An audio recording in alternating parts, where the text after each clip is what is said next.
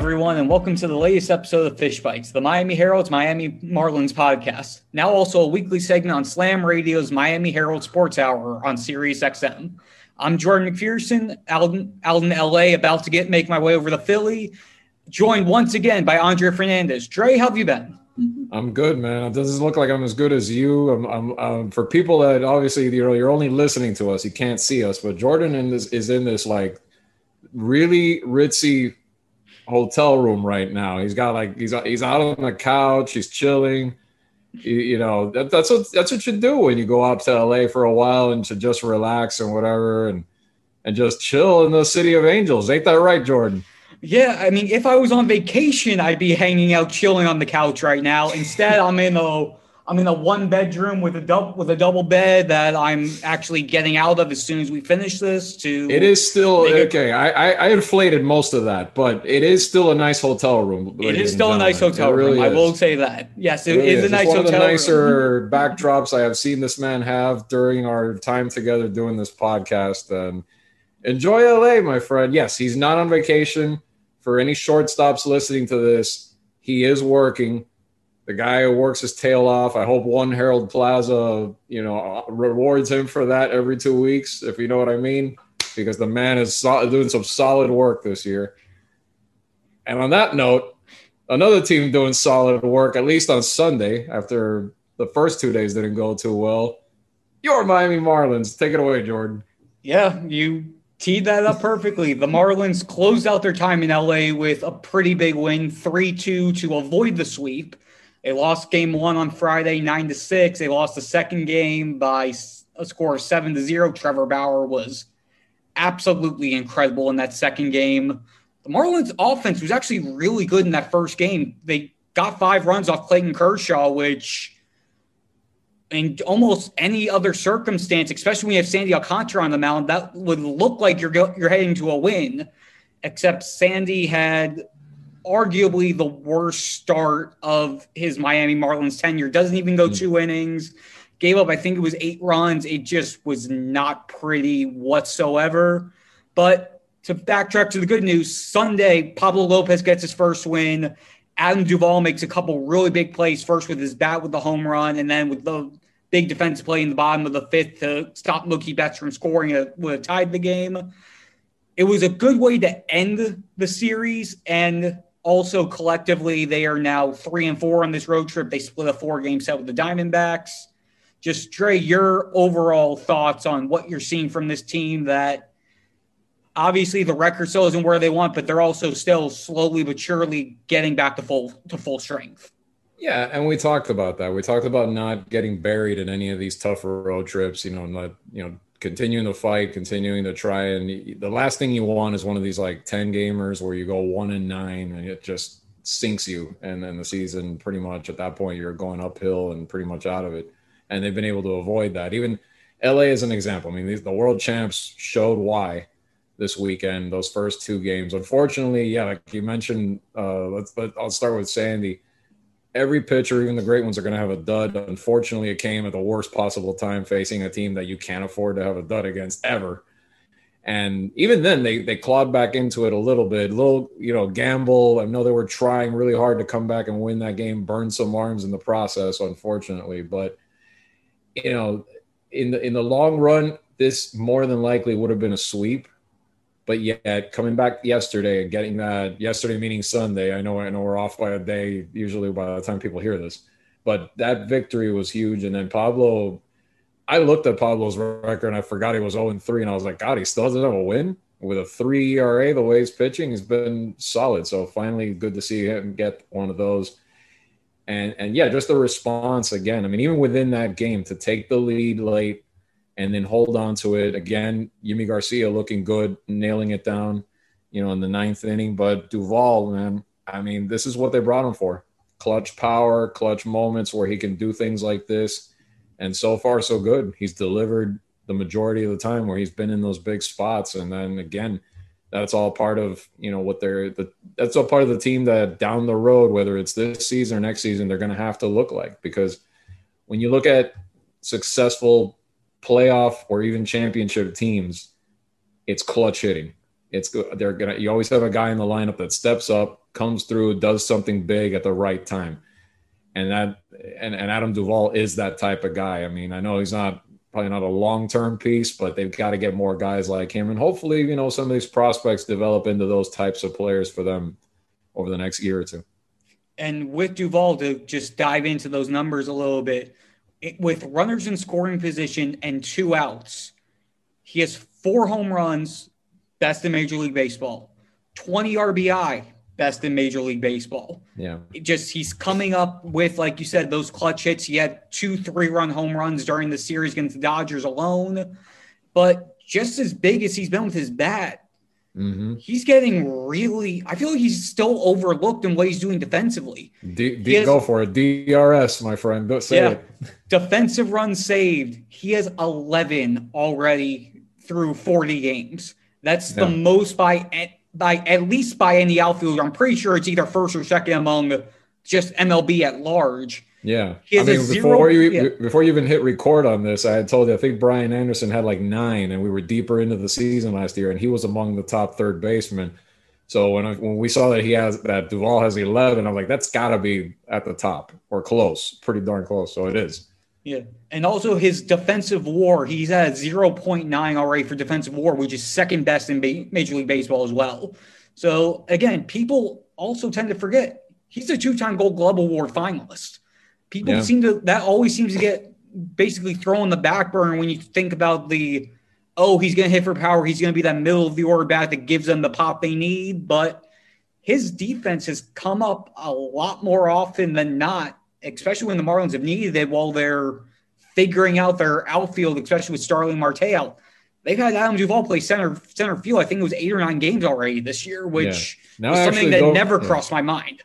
now I actually don't remember if it was Anderson or Brinson at some point that had that high of a total defensive run saves, but it was pretty high and ranked among the leadership. So again, 11 is just nasty. And again, I talked about the power, the clutch moments, and all of that, but this is an added bonus. I mean, to have this kind of a fielder there, like you said, and and and they're starting to get closer to the point. Not maybe not quite yet, not a matter of days, but this outfield will get healthy once it gets Starling Marte back. And obviously, he was very clutch until he got hurt. So you just add that piece in there, and again, a team that's going to have a good opportunity to to chase some more wins and maybe start to climb out of this under 500 spot where they're at right now. They are staying afloat, like we said, at least, but at some point, it that we know that's not enough if they really want to try and replicate what they did last season. And since you brought up Marte, just the quick injury update here. Uh, Starling Marte started a hitting progression. He was taking dry swings last week. The hope is that he can start taking batting practice this week. And if that goes well, you would assume he's going to go to a rehab assignment, most likely with the AAA Jacksonville Jumbo Shrimp. Mm-hmm. So if things go right, we could hopefully anticipate maybe a week and a half, two weeks until he comes back, which is a positive for them, especially knowing that they are close and they are trying to get that that bat back into the lineup. Uh, Elieser Hernandez threw another bullpen session, another live batting practice last week, and Marlins manager Don Mattingly said everything that he's done, the reports have been good. He's been coming back fine. He hasn't had any awkward feeling or anything in his shoulder and his bicep. And the hope is that he too will start a rehab assignment. Mattingly said that they're going to need him to do it, make at least two starts, which makes sense considering he's at about two innings of work right now. You want him to be ready to go five before he comes back out.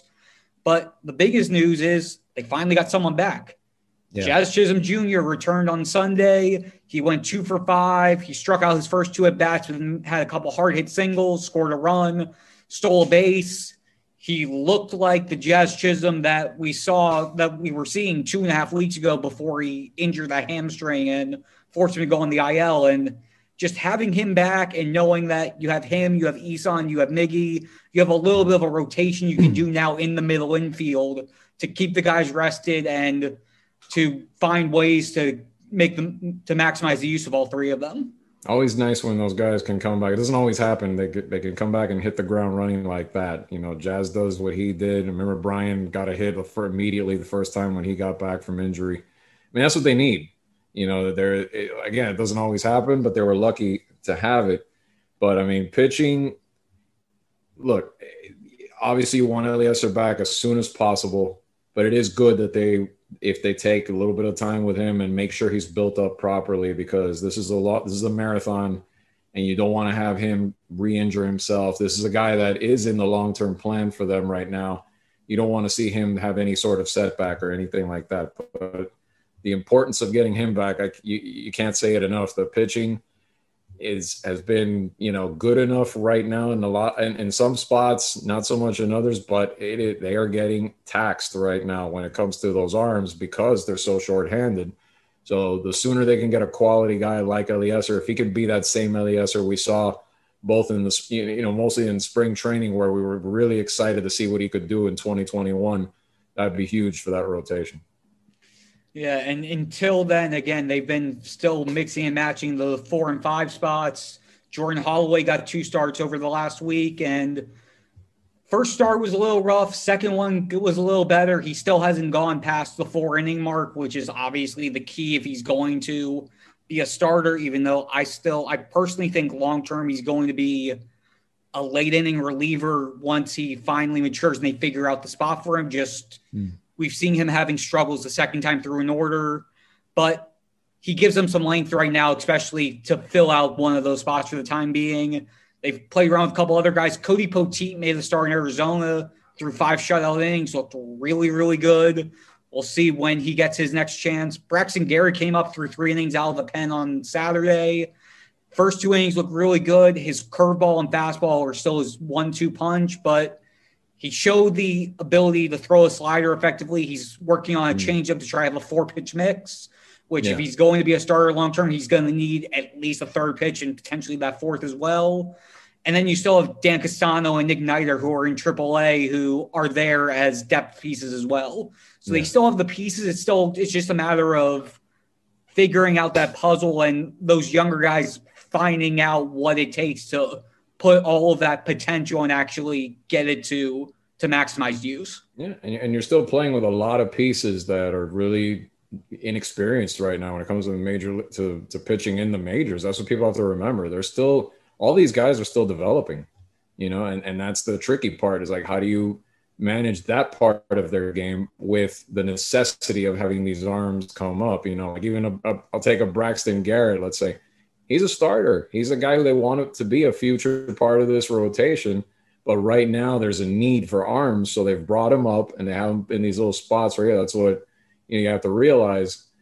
But at the same time, you know, it is still a developmental stage for him, so they have to kind of you know balance that part of it and be careful with him. But at the same time, they need arms right now. So Elieser, as soon as he can get back, you know, you know, carefully as safely as as much as he can, that'll be a huge plus. I mean, I know it's still probably going to be a little bit more with six though, which is a shame because they could really use him right now. But you know, again, this team, you know, I know we're going to talk so, uh, about what they have coming up, which is kind of a little bit of a key stretch. You know, even even within the long season, but they're going to have to continue to kind of, you know, no pun intended. We keep saying it, stay afloat. Yeah, and with that upcoming stretch, they close out this three city road trip, the second of three consecutive three city road trips, with three games at Philadelphia against the Phillies at Citizens Bank Park. A lot of cheesesteaks will be consumed while up in Philadelphia over those three days. While it works. Don't yes. don't get any cheese on the keyboard. Oh, definitely not. Uh, and then after that, they come home for two series, one against the Mets, and then another series against the Phillies no cheesesteaks while at loanDepot Park. Although I will say loanDepot Park has a pretty decent cheesesteak at in the concession stands. I will give props there. But you, will you, take a you'll take a break from the cheesesteak fest. I'm sure you'll find something else uh, tasty to get over there. Yeah. At, at you know, once I mean, once I'm in when I'm in Philly and going straight back after that, there's gonna be there's no comparison. It's just call, honestly call it like it do is. you go to the, do you go to the famous block of the two famous places? If you know who I'm re- what who which ones I'm referring to. I know which ones you're referring to, but I actually don't. I'm a I'm a fan fan of Jim South of Jim's. That's the mm. one. It's hmm. close to my. It was close to my hotel when I was up there last year before the entire start of the season went awry for the Marlins, and I think I had two. Well, last year you were in there. a pen. Last year you're in a pandemic, you're limited. I'm saying now you might have a little. So, some stuff has opened up, I know. So maybe you know. No, but still, it, but still, it was a place when I ate the first day. It's my goal when I'm in Philly is to try to try to go to a different place each time, and that was one of the few that I actually wanted to go back a second time. For me, that kind of seals it there. But yeah. back to baseball. Take an Uber. Take an Uber though, because boy, those, those are some narrow blocks over there. Yes, they are. Yes, so, they anyway. are. Anyway, anyway, back back to baseball. Uh, nine games, six with Philly, three with the Mets. The, those are the top two teams in the NL East right now. The only two with a winning record, and I use winning record very loosely because heading into the week, the Mets are 18 and 16. They're on a three-game losing streak after getting swept by the Rays. The Phillies are 21 and 20 entering the week. They lost their final two against the Blue Jays. The Marlins in fourth place are only three games out of first place in the NL East. So if they can perform well over this nine game stretch here, things could start happening. Yeah, no one's taken this division yet. That's the whole thing. No, no one's even taken a lead in this division, a true lead, really. But you know, pick, looking at individual stretches, individual battles here, little by little, it's an important one because, like you said, it's division competition, but at the same time, you look at I know they're going to play the Phillies the most, but I look at that that little the, that that one series against the Mets is an opportunity series considering deGrom is out like you said. You know, that that's that's that's something that you want to see them at least maybe grab two there and and and just establish themselves as as winning some of these games in the division and and and really that's how you stay afloat. I mean, that's how you, you have to beat your rivals and all of that. Because at some point somebody's going to go on a little streak, whether it's you know whether it's the Mets or the Braves or whoever.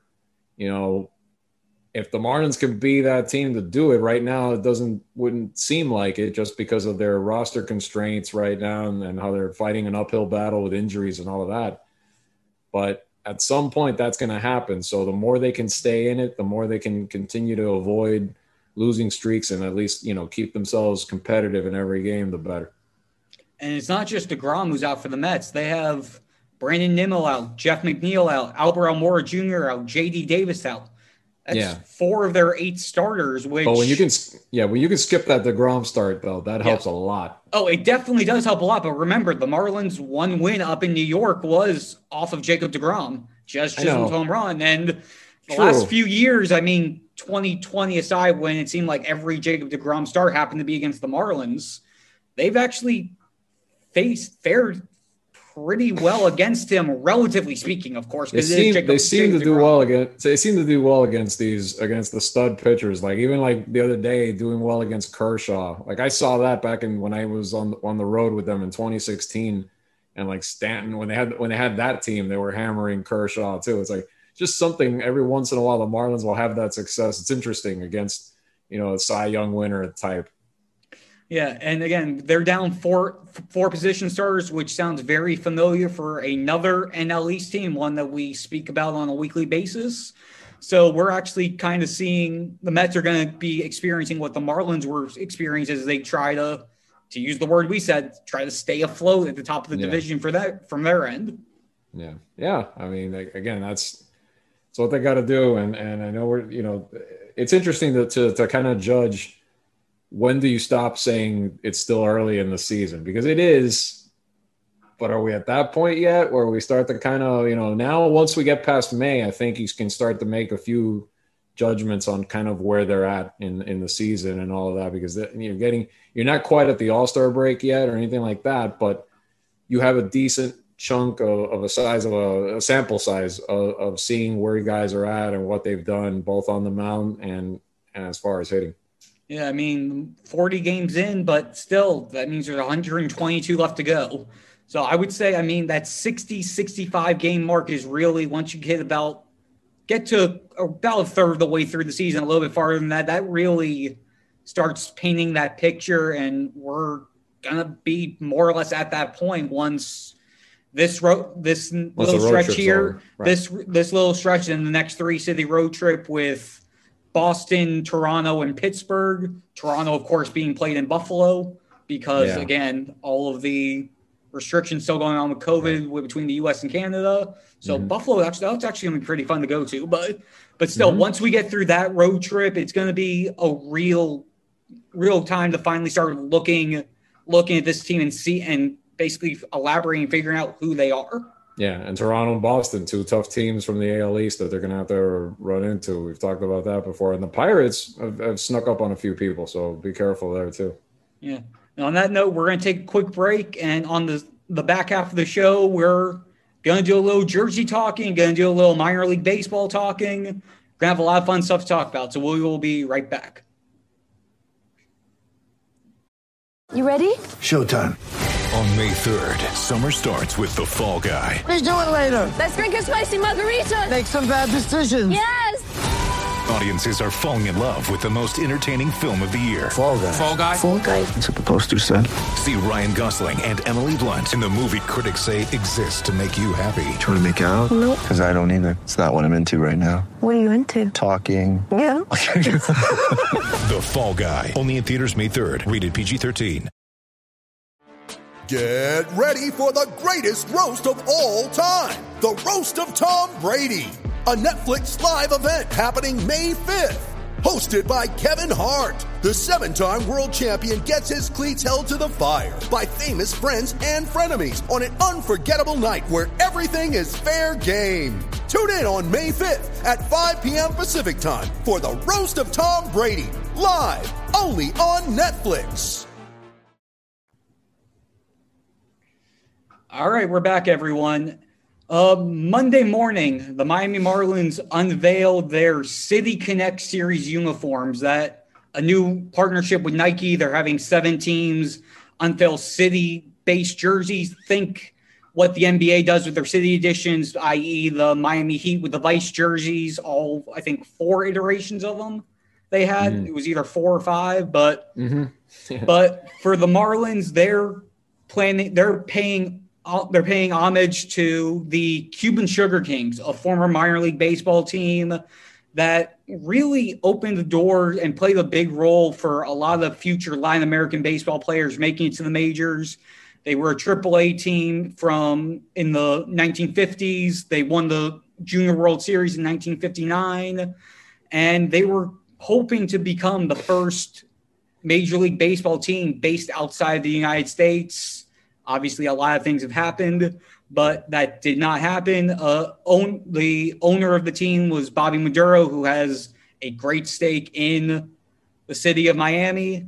And the jerseys that they're using, that they're wearing to recognize that team and recognize Latin America, the, the legacy of Latin American baseball, and transitioning into the future and what the Miami Marlins are trying to do. It's a very, very red jersey with thick white pinstripes. The hat is the hat is powder blue with the with a red bill, white pants. Mm. Uh, the hat actually has the the in the sig the insignia that the Cuban Sugar Kings had with MM initials in the middle for Miami Marlins. Overall, I really like the jersey, and Andre, I know you can elaborate a little bit more on what they represent and what they mean.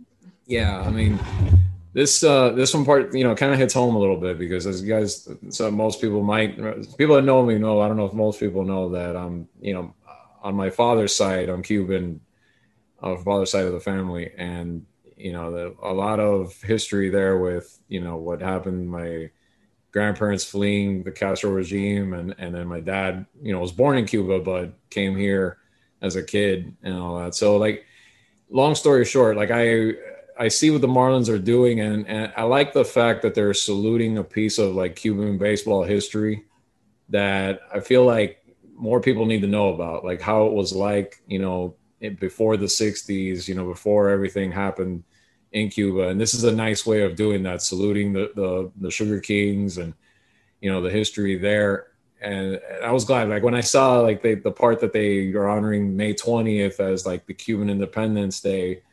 I mean, yeah, Cuba is is in the way it's been now for six decades, but the true Cuban Independence Day was back, you know, from Spain back then. So that's what they're saluting. I was glad to see that they were saluting that part of it too, tying it also into the baseball roots of baseball history. And and really like you're describing the uniform it's really representative of the cuban flag you know the red white and blue you know with the star the whole thing. And it it, it kind of it reflects a time when you know cuba and the us like there was a there was a big baseball connection especially in those days. There still is with players that come now and play in the majors but back then i mean think about that. They almost had a, a franchise in havana. If things you know if, if if things wouldn't have gone badly over there, if Castro wouldn't have taken over and then things would have happened the way they did, you might have had a Havana MLB um, team. I mean, that, that's that's awesome to think about back then. That, that that was something that was in the works. So I like the fact that they're kind of educating people on some of this history, not just in baseball, but everything. You know, Cookie Rojas was on that team. Cookie Rojas, a Marlins legend you know, Bobby Maduro, like you said, uh, has that name resonates in Miami baseball tradition. You know, he had the stadium for a long time as well, with his name on it.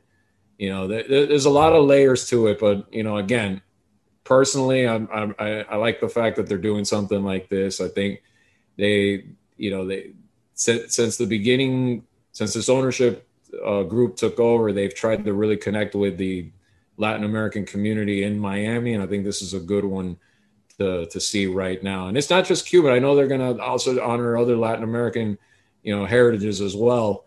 But you know, the one I'm just talking just from me personally from that part of it. I think it was good to see the that they're saluting kind of that history of it. Yeah, no doubt about it. The jerseys will be making their on-field debut Friday in this weekend series against the New York Mets. Uh, that also is overlapping with their Cuban Heritage Night, which they're doing on Saturday. And the plan is to to wear these about once a month. They have a bunch of different heritage celebration nights throughout the season, and they're going to basically be interweaving these jerseys with those heritage celebrations throughout the season. And also a reminder: the MLB's only has seven teams that are participating in the City Connect series this year the Marlins, the Red Sox, the White Sox, the Cubs, the Diamondbacks, the Giants, and the Dodgers. The Marlins yeah. to be lumped in with that first group, which has a lot of a lot of the big name, the big name teams, that kind of says a little something about the direction that baseball thinks that the Marlins are going and just the effort that the Marlins are trying to put in to try to be on that innovative front, which is something we've seen over the last few years. I, I think it's yeah, it's that, but I think also MLB recognizing the opportunity of the part the the connection the Marlins being in Miami has to the Caribbean, to Latin America, and that part of it too. I mean that geographically helps as well, and and it's good that they did because they they they realize that it's a perfect way. I mean, I mean baseball is all about embracing you know the World Baseball Classic and making that a huge event and Miami's been a host every time and will continue to be and and has been so such an important part of that. You see the crowds, you see the the excitement for it. It, it it's just uh, it, it, it by but it, it's good to see the Marlins a part of it because of those benefits. But I think it's it's also that that that the league itself recognized that as being a good uh, a very important component of it and I'm glad they did. I'm glad they that this is you know at the beginning, at the forefront, the part of the first wave of this. That you know we'll see. Hopefully, it, maybe it'll expand. Maybe by next season, you'll see maybe more of the league. Eventually, all of them doing it. Yeah, the hope, according to Nike and the league, is that every team is going to have at least is going to have a jersey by 2023, the latest. So yeah. we'll see it in chunks over the next two years, but it's a really cool jersey. It's available to purchase now at the team store in Miami. I believe they're figuring out how to get everything online, but check it out for yourself it's when coming. you get a chance. It's coming. yeah. uh, and now to shift gears to our weekly minor league recap. Uh, I've got to start with Zach McCambley. Uh, the latest of the Marlins 2020 draft picks to put up a solid performance on the mound. He's with Class A Advanced Beloit. He threw seven perfect innings last week. 21 yeah. up, 21 down, eight strikeouts. His curveball, which is his main uh sec is which his main breaking ball is was really, really effective from the little bit of highlights I was able to see. Unfortunately, Beloit doesn't have the MILB TV setup, so I was going off highlights from the local TV station over there. His curveball looked fantastic. He got some help in the outfield by Connor Scott with a great diving play in the seventh, but his stuff looked really good. His fastball sitting between 92, 94, it touches 96. His breaking ball, which has a little bit of a slurve type type type mechanic to it, it sits in the low 90s and it has a lot of swing and miss potential. And again, it's just another one of those guys from that 2020 draft class. I mean, we saw Max Meyer's first start where he threw five shutout innings. We saw Jake Eder, who's now thrown consecutive five inning, five shutout inning performances. You're seeing a little bit of what that draft class, what the Marlins were hoping to see from that draft class, especially after having to wait a year to see him due to the pandemic. How about those Chanticleers, huh? Not just a, not just a football powerhouse anymore. They were a baseball powerhouse before anything. And Zach McCambley, you know, I mean, yeah. uh, Again, it's it. He's a he's a guy who, again, we we're wondering if down the road what's he going to be. But I mean, if he does, like you said, if he develops that third or even fourth pitch, he's starting to build his case to potentially be a starter in the majors. Even though you know some people thought maybe he could be a high leverage reliever down the road or or who knows. But I mean, again, it, it all it always just depends on those secondary pitches. If the more they can expand their pitch arsenal like that, the better. And then you profile more as a starter. So that that I mean, it, again, it's it's it's a it's one week, but a good strong start and, and and good to see him developing the tools. That aspect of it, I look at even more than the results. You know, like you were describing there. I think that's the biggest part because again, another option you know, down the road, whether he will be a piece in this rotation or a piece that they can, you know, maybe barter for or something else that the that the, the franchise needs down the road. You know, the, having all these possible arms is, is a great problem to have as an organization down the road that they finally do now to you know to look at their future rotations for the next few years.